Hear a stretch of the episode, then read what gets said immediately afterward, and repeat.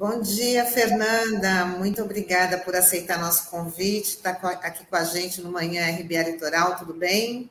Bom dia a todos. Eu muito contente de poder participar mais uma vez tá? é, desse trabalho maravilhoso que vocês fazem. Tá? Então, eu cumprimento a você, Tânia, Douglas, meu amigo, e Sandro, tá? E por abrir os microfones para nós, para essa luta que parece não ter fim, é, mas eu espero que um dia a gente possa dizer, olha, agora acabou mesmo, né? É, são pessoas como você, graças a pessoas como você, que muita coisa é impedida, apesar que não que não está eliminado. Como é que está essa luta aí contra o amianto, Fernanda, atualmente? É. Ah, de relembrar, né, que em dois mil e dezessete nós tivemos aquela decisão histórica do S T F que pôs fim é, à produção desse mineral cancerígeno, né, conhecido como a catástrofe sanitária do século vinte, e, a partir dali, as poucas empresas que ainda utilizavam como matéria-prima o amianto foram substituindo, enfim. Nós não temos mais a produção no Brasil de artefatos de cimento-amianto ou fibrocimento, como também é conhecido. Só que restou um setor bastante complicado, né, que é a mineração, porque esse setor, além da, da, do consumo interno, também sempre foi um exportador, foi o, maior, o terceiro maior exportador de amianto mundial. Bom, o que aconteceu? Houve a paralisação, é, mas a, a indústria ela se mobilizou e muito, né? E Douglas conhece muito bem esse lobby, que não é só da indústria, nós temos aí também sindicatos, né, de trabalhadores que, infelizmente, ao invés de defenderem a saúde, defendem o emprego, né? E a gente sabe que é importante, é, mas que é, é um emprego de risco. Enfim, é, foram vários embargos de declaração, esses embargos ainda estão pendentes, né? E, e aí, Douglas, você, como homem da, né, que, que conhece e, e estudioso que é das leis, sabe que, embora não haja um efeito suspensivo, esses embargos pendentes, não é, que são esses apelos, recursos que a, que o, a indústria se utiliza, ou seus representantes, é, para postergar, para adiar essa decisão final. Isso vem se arrastando. Bom, é, para complicar a situação, nós tivemos aí, né, em dois mil e dezenove, a aprovação e a sanção de uma lei no estado de Goiás, uma lei inconstitucional, né, que diz que pode, sim, um amianto para exploração mineral pode ser é, explorado, né, e minerado, enfim, lá em Goiás. E essa lei também estava pendente da sua declaração de inconstitucionalidade. Então, está tudo engavetado ali. É, eu sei que há outras matérias no Supremo que também aflige a população, como a questão da demarcação de terra indígena, mas nós aqui, que estamos nessa luta há mais de vinte anos, é, nós estamos angustiados, porque estava na pauta no dia quinze de setembro o julgamento de todas essas, de, essas esses embargos, esses apelos da indústria, é, e saiu de pauta por falta de quórum. Já a lei de Goiás, essa que nasce inconstitucional, está aí para ser declarada como tal. Enquanto isso, a indústria diz, não, estamos aí protegidos pela lei estadual. Bom, e para terminar essa, esse aspecto, deixar vocês também poderem interagir, dizer que nós tivemos uma atuação forte aí no Porto de Santos para impedir, com base na lei do Estado de São Paulo, que proíbe, né, é, qualquer tipo de manipulação do amianto, e houve uma ação do Ministério Público do Trabalho, por denúncia nossa, da ABREA, que impediu, então, que houvesse a exportação é, pelo Porto de Santos é, do mineral, né, que é, é produzido lá em Goiás. Bom, bom dia, Fernanda. É uma satisfação estar recebendo você. Você está falando de uma ação que teve aqui em abril, né? Foi uma carga de quase mais de quatrocentas toneladas de amianto vindo de uma cidade de Goiás, acho que é Minaçu, se eu não me engano, o nome, né? É, eu queria que você falasse é, como que, assim, até para os nossos internautas, por que, que o amianto ele é tão prejudicial à saúde da, das pessoas e principalmente dos trabalhadores que lidam diretamente da, com a extração é, desse mineral? Bom, o amianto é um reconhecido cancerígeno para os seres humanos, né? E ele, principalmente inalado, né, a poeira, é, essas fibras, porque o amianto é um, conhecido como pedra cabeluda, né, é um mineral, está presente na natureza, e o Brasil tem uma das maiores jazidas do mundo e que fica em Goiás. Então, esse pó, né, gerado, é, na sua extração, na sua manipulação, ele, inalado, principalmente inalado, é, ele atinge as partes mais profundas do pulmão, os alvéolos, e vai, ao longo dos anos, desenvolvendo uma irritação, é, chamada asbestose, uma fibrose, e pode também é, desenvolver aí tumores malignos, e aí nós temos, desde o câncer de pulmão, tradicionalmente, né, ele, chamado de adenocarcinoma, e o mesotelioma, que é um câncer específico do amianto, extremamente agressivo e para qual não tem cura, né? E noventa e cinco por cento dos pacientes que desenvolvem esse tumor maligno, é, eles falecem, né, em menos de um ano. E essa foi a situação é, que, desde o começo, é, você é, vinha é, informando. Isso é uma batalha longa, uma batalha histórica. A Fernanda Giannasi é... é uma pessoa extremamente importante nesse, nessa agenda. Na verdade, essa importância não é só nacional, ela é inter, reconhecidamente internacional, né? Então, é uma satisfação enorme ter você aqui com a gente, Fernanda. É, eu que, inclusive, pessoalmente acompanhei parte dessa batalha, né, quando no movimento sindical. E você disse aí é, da resiliência das empresas, porque mesmo contra decisões do Supremo Tribunal Federal, decisões que já, é, o escopo dessas decisões já dizia, ou já diz, que não é para ter. Mas é, aí tem uma série de jogadas com é, prazos processuais, recursos que você colocou aqui, que impedem, né, o trânsito em julgado é, é, definitivo, né, o trânsito em julgado da matéria, e, portanto, até a criminalização de quem insiste nisso, né? Apesar disso, nós temos aí essa situação que você descreve. Fernanda, o que seria importante a gente saber aqui é como é que está essa articulação entre os trabalhadores também, nesse momento. Porque essa é uma informação importante. Eu quero até contextualizar a pergunta, porque um dos principais problemas que a gente encontrava era, e que a gente comentou no começo aqui, era mais ou menos, dá para fazer uma analogia com o que vem acontecendo com a Prevent Senior, né? Que você diz, bom, a economia é à frente de tudo, né? Então, o que acontece? As pessoas morreram e está sendo caracterizado um genocídio aí. Bem, não é bem assim. No caso do amianto, que é um, até uma trajetória longa, histórica, era essa a premissa também. O sujeito dizia, bom, mas vem cá, é, o que, que vai fazer com esse pessoal que trabalha na indústria? Vai ficar todo mundo desempregado?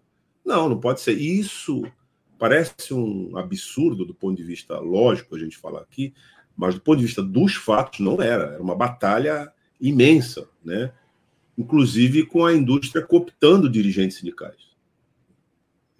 Cooptando mesmo, né? Pagando viagens para o exterior, etcétera. O cara conheceu o amianto no mundo, o cara voltava deslumbrado com aquilo, mas muito mais é, deslumbrado, porque ele, como dirigente sindical, alguns como dirigentes sindicais, já nem estavam mais na usina.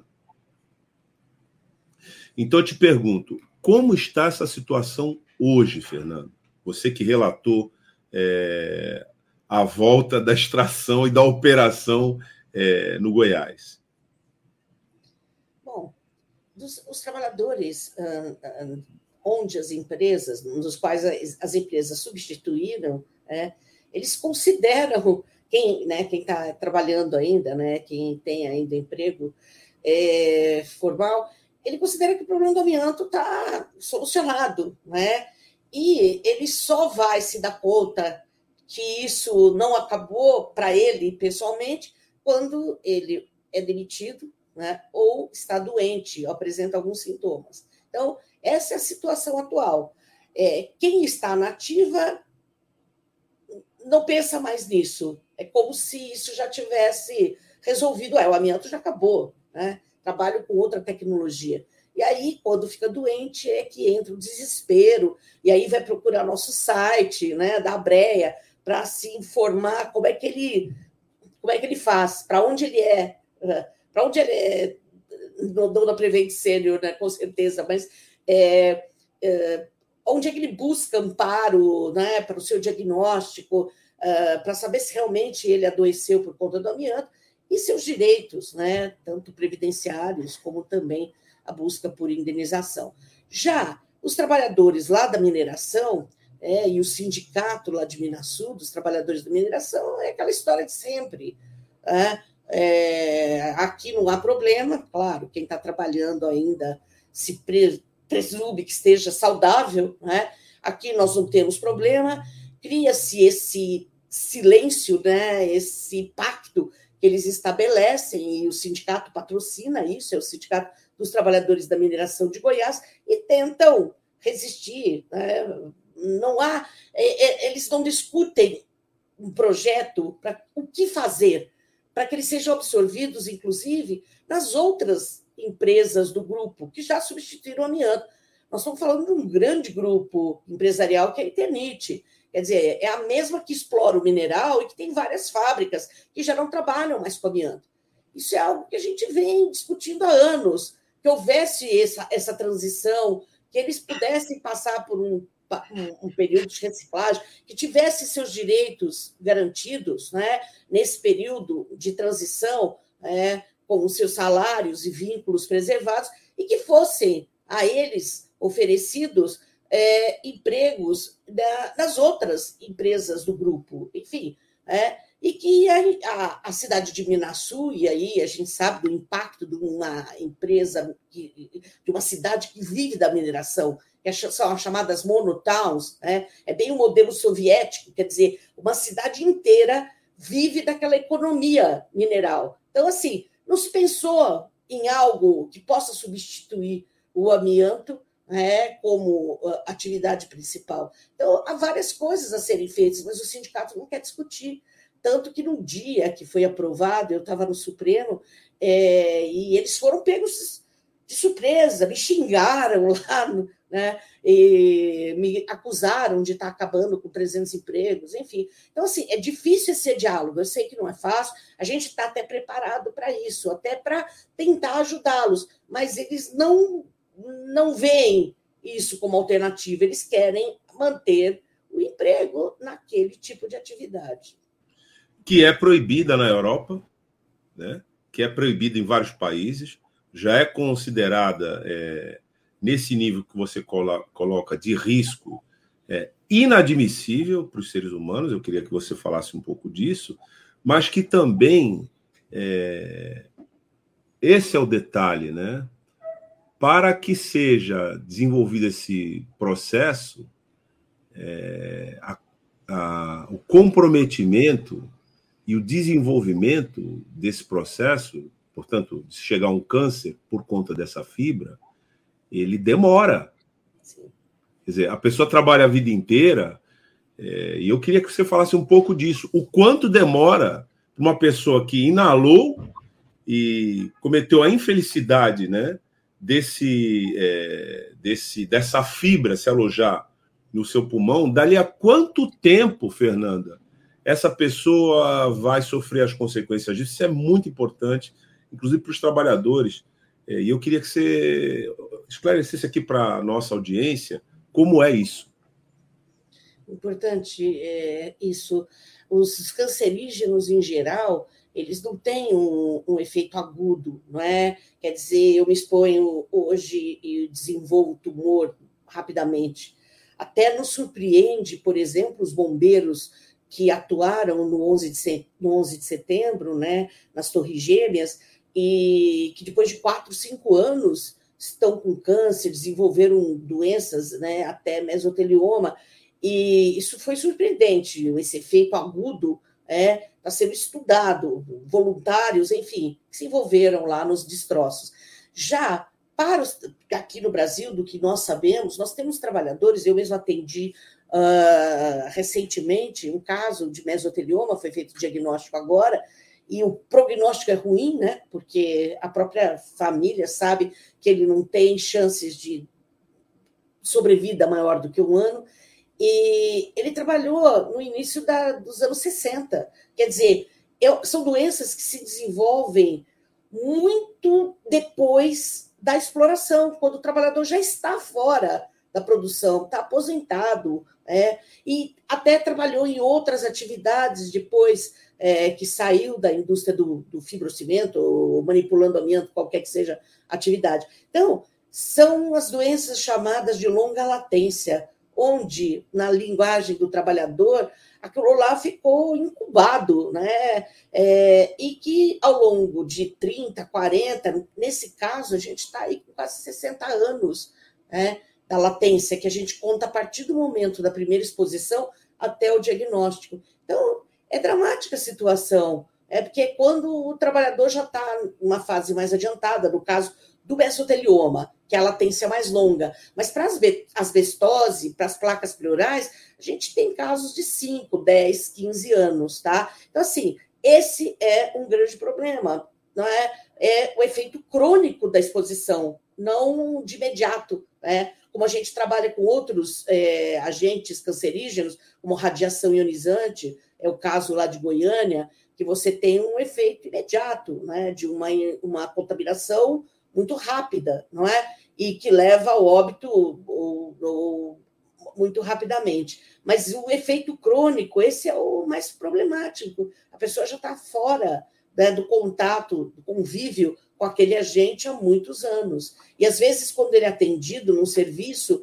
ele não faz essa, é, essa relação, ele não informa. A não ser médicos que já tenham muita experiência e que vão fazer uma anamnese, aquelas perguntas, né, que um médico que não atenda um, um, uma Prevent Senior, é, atenda realmente o trabalhador, é, fazendo todo aquele questionário de vida pregressa, né, e ele vai perguntar, né, se ele teve alguma exposição no trabalho, né. Isso até o professor Ramazzini ensinou em mil e setecentos, né, doutor Bernardino Ramazzini, que escreveu um livro que, para nós, é a nossa Bíblia, do que adoece os trabalhadores.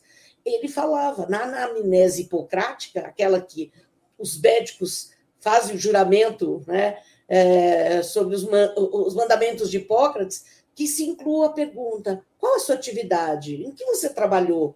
É, e não são todos os médicos, principalmente de convênios, que tem lá uma meta a cumprir. Então, ele não tem tempo para conversar com o trabalhador, ele mal olha para o trabalhador, prescreve os exames e o trabalhador é, vai embora, né? Infelizmente, é isso que acontece na maioria dessas consultas e acaba, então, o diagnóstico ficando prejudicado. E o que é pior no Brasil, como esse diagnóstico é muito tardio, é, As, as, as terapias existentes, né, para o tratamento do câncer acabam sendo pouco eficientes. É, se isso fosse é, feito um diagnóstico mais é, precoce, eu tenho até medo de usar essa expressão nos dias de hoje, eu até é, tive de dar uma entrevista e ele veio essa pergunta, né, do, do, do diagnóstico precoce, né? Quer dizer, o diagnóstico, quando é feito, já há algum dano, infelizmente. E, é, mas, pelo menos, ele pode ter uma sobrevida maior, porque há hoje tratamentos como a imunoterapia, que é um tratamento que já é oferecido no SUS, né, e que tem menos efeitos colaterais, ou uma sobrevida mais digna, sem tanto sofrimento. Mas o problema é que, quando esse trabalhador vai ao qualquer, qualquer serviço e passa por aquela é, é, via crucis, né, começam a fazer exames que às vezes não tem nada a ver com, com a exposição, e quando o diagnóstico é feito, ele tem pouco tempo de vida. Fernanda, eu queria te perguntar o seguinte, é, pela tua experiência profissional, pelo que você vem acompanhando, é, era comum, por exemplo, a existência de acordos extrajudiciais para indenização das vítimas, de famílias É, por, porque eu imagino que muitas dessas situações, né, eram omitidas, né, pelas empresas, ao I N S S, ao próprio SUS, e queria saber como que eram esses acordos, assim, se você tem ideia de como que eles eram em termos de valores, até para ter uma, uma noção aqui para a nossa audiência. E uma segunda questão é de saber é, da, da atuação da ABREA, né, juntamente é, da ABREA, Nessa, nesse espaço de diálogo, de conversa com o I N S S, com o próprio Ministério da Saúde, Ministério Público, como é que está isso hoje, né? Porque a gente sabe que nos últimos cinco, seis anos, né, o Brasil passou por grandes mudanças, né, do ponto de vista político, até mesmo econômico, né? Então, tem prevalecido muito essa questão da lógica da economia em detrimento do restante das coisas, né? Queria que você falasse também sobre a atuação da ABREA junto a essa, esses órgãos tão importantes para o nosso país. Ok, é, isso aqui dá um, uma palestra de quatro horas, mas, resumindo, é, em primeiro lugar, acordos extrajudiciais, eles começaram a aparecer uh, por essas empresas, principalmente do grupo da construção civil, assim que nós começamos a mobilizar esses ex-empregados. Então, vamos entender, nós tínhamos uma ausência, né, Da, do movimento sindical, principalmente da, do setor da construção civil, e o Douglas conhece isso muito bem, é, que não faziam essa discussão. Medo do fechamento da empresa, medo do emprego, sempre a mesma conversa. E nós começamos, eu, tava já no, eu estava no Ministério do Trabalho, lá atuando em Osasco, e começaram a aparecer doentes depois que a fábrica fechou. Né? Isso é muito comum, é quando o trabalhador perdeu o emprego, perde a saúde, e ele vai buscar. Aí ele não encontra amparo desses sindicatos e vão buscar os órgãos públicos. E no meu caso, eu estava na fiscalização e comecei a receber esse pessoal. Isso foi nos idos de noventa e cinco, né? E a partir do momento que dois, três, quatro começaram a, a, a vir ao meu plantão, né? É, a gente falou, olha, vocês têm que se organizar, né? E surge a ideia da ABREA. Isso, no final de noventa e cinco, a gente funda a ABREA. Vejam, a gente já fez vinte e cinco anos de existência, já adiantando a segunda pergunta. O que a indústria faz? Quando ela percebe, tá, que começa a haver um movimento social, tá, que não é facilmente cooptável, como foi dito, né? Que são pessoas que já não têm mais nada a perder e que querem, de alguma maneira, é, que se faça justiça, elas, então, incluem aí na sua atividade normal, né, uh, essa história do acordo extrajudicial. Então, empresas que já estavam fechadas voltam a abrir escritórios. Nós tivemos esse exemplo em São Caetano do Sul, da Brasilite, e da Eternit em Osasco, e ali montam uma estrutura, ah, que vai tentar, nos moldes antigos, né, oferecer churrasco, dar presentinho de Natal e atrair esses ex-empregados, né? Abre até o clube de carteado, coisas desse vibocha, lá em Osasco, que tem uma, uma comunidade italiana muito forte, e oferecer, então, o acordo extrajudicial. No início, esse acordo, os valores eram pífios, cinco, dez, quinze mil reais, tá? Nós fomos ao Ministério Público, houve um grande debate sobre isso e, infelizmente, achávamos que haveria parceria com o movimento sindical, porque, afinal, nós estamos falando em dinheiro, né? Que é uma coisa que todo sindicalista gosta de discutir todo ano nas suas campanhas salariais. Mas a empresa ofereceu mais, né? E eles acabaram fechando esse acordo pífio.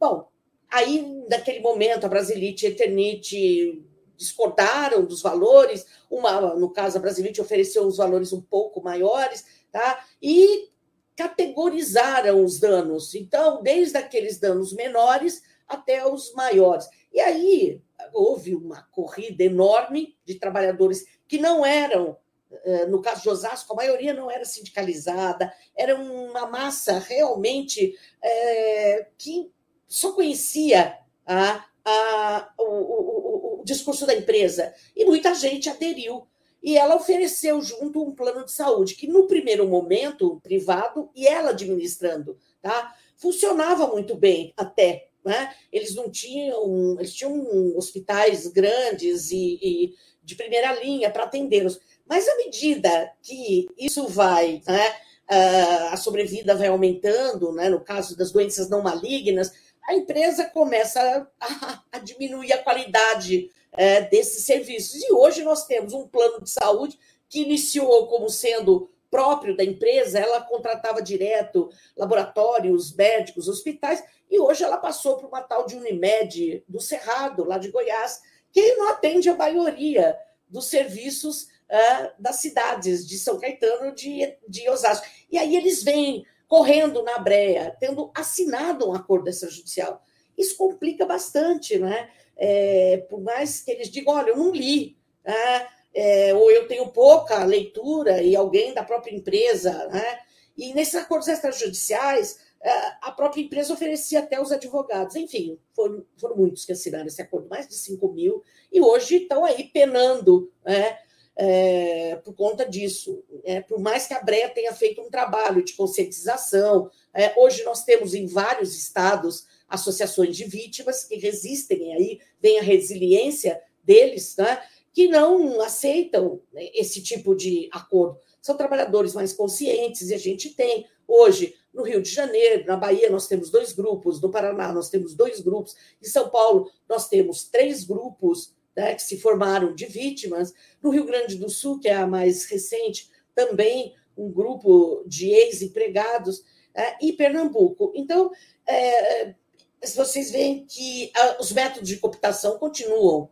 Nós fizemos um grupo de ABREA, né, lá em Goiás, e que foi totalmente absorvido pela empresa, né? Foi optado, ofereceram empregos para aqueles que já estavam fora, e aí acabou a associação lá. É difícil, o movimento social também sofre muito, né, para se manter, né, com musculatura para lutar contra esses interesses.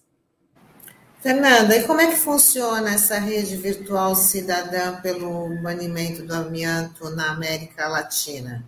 Ela também atua junto com a ABREA? É, na verdade, a gente faz da, da rede um espaço para comunicação, né, de risco, é, de troca de informações do que está acontecendo em cada país. Infelizmente, na América Latina, é, com exceção da Argentina, que tem um trabalho bem forte, né? Temos lá companheiros que lutam, na Colômbia também. É. Agora, em outros lugares, esses movimentos são muito ainda, né, com dificuldade. O Chile teve uma atuação muito forte na década de oitenta, a empresa era irmã da Eternit aqui de Osasco, ela também fez a substituição do amianto. Então, fica difícil é, a mobilização é, das vítimas, porque, em geral, eles têm poucos recursos. É, então, a rede funciona para tentar trazer, é, unir, é, e fazer disso realmente uma, uma união. Né? Claro que cada país tem as suas peculiaridades, mas é uma troca de informações, basicamente, influenciar, ajudar, se há algum protesto, manifestação, tal, é o papel da rede, quer dizer, é um trabalho virtual, não é, não é a, a militância do, do, do chão, não de fábrica, mas do chão da ABREA, que a gente tenta fazer. Com a pandemia, nosso trabalho ficou bem difícil, né? Porque nós temos, uh, não temos tido mais as assembleias presenciais, e para os trabalhadores também fazer reuniões virtuais não é uma coisa tão simples. Em geral, são pessoas de maior mais idade, dependem do filho, do neto, então, não é um espaço. O espaço virtual funciona muito bem para aqueles que estão na rede, que são pessoas com maior grau de escolaridade e que interagem melhor. Agora, com as associações de vítimas, é fundamental ah, o trabalho presencial, é o boca a boca, é a visita aos familiares. Isso está bem prejudicado com a pandemia. Precisa de uma maior conscientização mesmo, principalmente quem está lidando aí com... Está na, tá na linha de frente, vamos dizer assim, né, Fernanda? Fernanda, eu queria agradecer a sua participação aqui com a gente mais uma vez, que é sempre importante ter você aqui. Você é uma referência no combate a, a, ao amianto, você esclarece, você traz aí uma, uma aula de, de, desse, explicando aí, né, sobre esse, esse produto. Então, eu queria agradecer a sua participação aqui no Manhã R B A Litoral, e pode divulgar aí os sites é, que as Tânia, pessoas...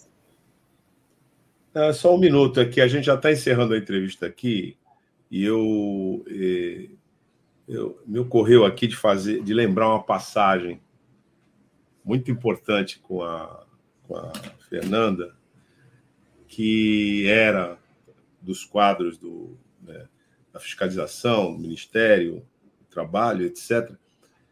E a gente, eu estava em São Paulo, estava como dirigente sindical, e Santa Fernanda me liga dizendo: teve uma explosão no Morumbi. E ela estava ligando para vários dirigentes sindicais que ela estava indo para lá em diligência.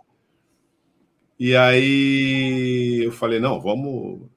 Ela falou, já estou indo para lá. Quando cheguei lá, eu já estava lá. E, ela... e era um muro enorme. A explosão tinha sido dentro desse lugar. Mas era um muro que você não sabia o que se passava ali dentro.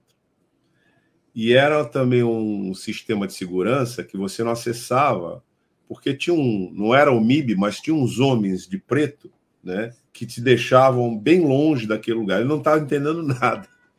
E eu testemunhei a Fernanda é, em diligência, dizendo o seguinte para aquelas pessoas: eu sou uma servidora pública federal em diligência, se você não me deixar ver o que aconteceu aqui, eu vou prender você em flagrante.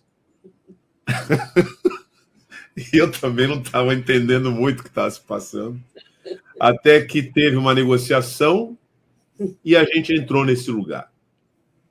E esse lugar, Tânia, era um lugar que a gente não conseguia entender o que era aquilo. Foi uma, uma explosão num compartimento enclausurado de trabalhadores que estavam é, instalando o sistema é, de refrigeração, e teve um, uma explosão naquele lugar por conta do vazamento de gás. Trabalhar, eles ligaram o maçarico e aquilo explodiu. Mas até a gente chegar lá, né, a, a Fernanda deve se lembrar disso, é, a gente não conseguia entender onde a gente estava. A gente não conseguia entender onde a gente estava. O que, que era aquilo?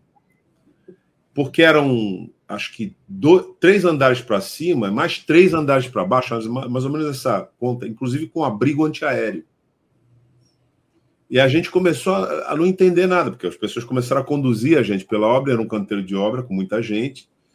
E os trabalhadores, isso me chamou muita atenção, eles achavam que eles estavam construindo um shopping. Né? Não era um shopping. Era a casa do banqueiro Joseph Safra, no Morumbi. Era só isso.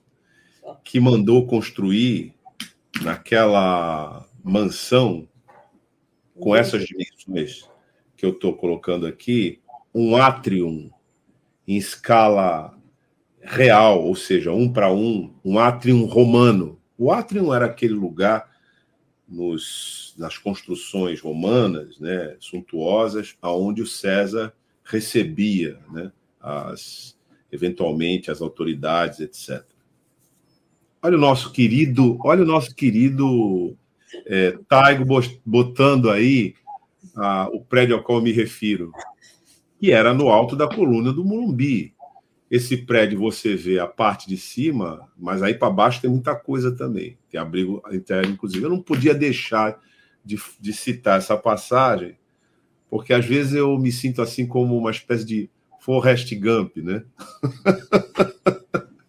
Tendo presenciado cenas que são cenas históricas, né? Mas você está ali. No caso, eu estava ali como dirigente sindical acompanhando, né, a servidora pública federal em diligência, que aí eu quero concluir, ameaçou prender o Mossad, porque a gente descobriu que aquela segurança era da polícia secreta israelense. Sim. Então a Fernanda ia dando voz de prisão para o Mossad. Você sabe, Douglas, que essa história, um dia eu estou com medo até de perder a memória, e a gente até precisa depois se sentar para reviver. Eu estava grávida de quase nove meses, e eu me lembro que isso, essa guarda israelense, quando eles apontaram a metralhadora, e eu apontei minha barriga e disse que ele não entendia o que eu falava, eu disse, mostrei a barriga, nove meses, oito meses e pouco, e fiz assim para ele, tá? Para que ele entendesse que ali ia dar problema, né? E eu conto isso, isso já faz vinte e cinco anos, certo, Douglas? Você vê como a gente está nessa estrada há muito tempo. E a minha filha hoje, advogada, vinte e cinco anos, ela relembra essa história. Mãe, você lembra que aconteceu isso? Eu falo, lembro, eu ainda estou com a memória ainda, né? É, são histórias que a gente vivenciou, né, Douglas? Num momento ainda que a gente conseguia fazer isso. Com a extinção do Ministério do Trabalho, que foi um, um golpe, agora recriado um, um arremedo de Ministério do Trabalho, né? Com esse Onyx Lorenzoni aí, que não sei nem o que se ele entende que está fazendo.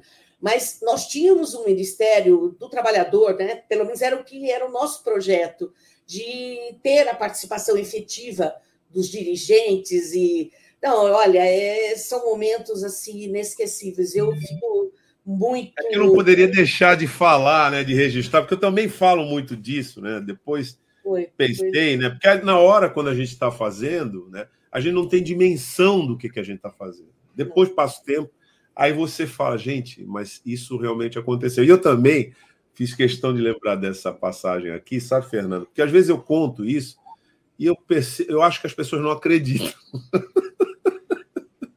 Eu falo, não é verdade o que ele está falando, não. Mas agora está Fernanda Giannasi aqui, que foi quem liderou essa diligência, né? E foi um acidente, foi uma tragédia. E aí a sociedade ficou, descobriu, na verdade, o que, que era aquilo, né? Porque era uma, era uma construção suntuosíssima no alto da coluna do Morumbi, mas praticamente secreta, né, Fernanda? Sim, estava toda momento. Encoberta, lembra? Porque isso. É, ele, na verdade, os dois trabalhadores que morreram no bunker, tá, no subsolo, era um abrigo antiaéreo, né? A pessoa aí, o dono dessa propriedade, tinha aí seus, seus medos, né? Era alguma neurose de guerra, enfim. Então, ele temia um ataque e construiu um bunker, só que os trabalhadores que estavam no bunker, que foram fazer uma solda oxacetilênica, acabaram com, na situação havendo uma explosão. E eram trabalhadores que não tinham registro, você se lembra disso, era uma, uma empreitada aí de segunda, terceiro, segundo, terceiro grau, né? E de, de subcontratação, enfim, trabalhadores que não se sabia nem quem era o patrão deles. Não. Exato. E o que foi resolvido pela empresa é fácil, né? Substituiu a empreiteira, quer dizer, ninguém tinha vínculo com nada, né? Uma obra todinha fechada com é, telas para que ninguém soubesse que ali era realmente uma mansão. Não, não se tinha ideia, o que o Douglas falou, não se tinha ideia, tinha trinta e tantos quartos, era um, por sinal eu me lembro de alguém da prefeitura dizer, mas isso aqui não é um clube, né? Não, não era um clube, era uma, realmente era uma residência. E outras situações que a gente passou, é, Douglas, você vai se lembrar, brigas nossas em reuniões de movimento sindical, ah, de partirmos até para quase que agressão física, né? Quiseram te agredir e você me defendeu. É. Então, assim, tem momentos históricos, né? Os italianos sempre repetem aquela situação que a gente viveu lá em Mongaguá, que você fazia a defesa da vida, quase que uma voz solitária. Então, assim...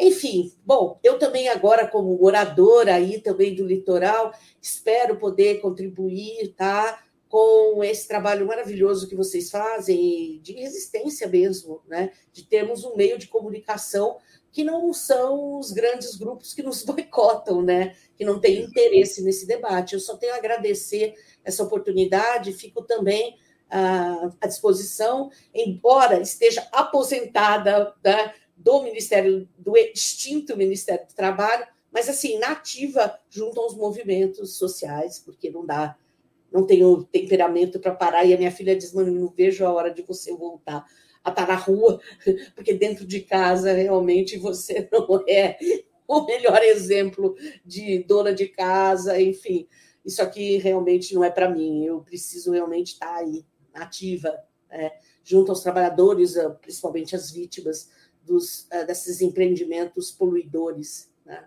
Então, deixo um grande abraço a todos vocês e espero que a gente possa estar mais próximos, né? e, e continuar aí essa trajetória.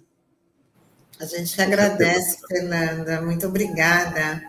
Né? Você, e, assim, daqui a pouco você está de volta aqui com a gente, porque... Qualquer novidade, né, aqui a R B A Litoral está de portas abertas para você passar sua mensagem e para compartilhar com a gente, com os nossos internautas. Um abraço, Fernanda. Obrigado, viu, pela tua participação. Tchau, obrigada. Tchau, tchau, Fernanda. Tchau. Até uma tchau, próxima. Até. Obrigada.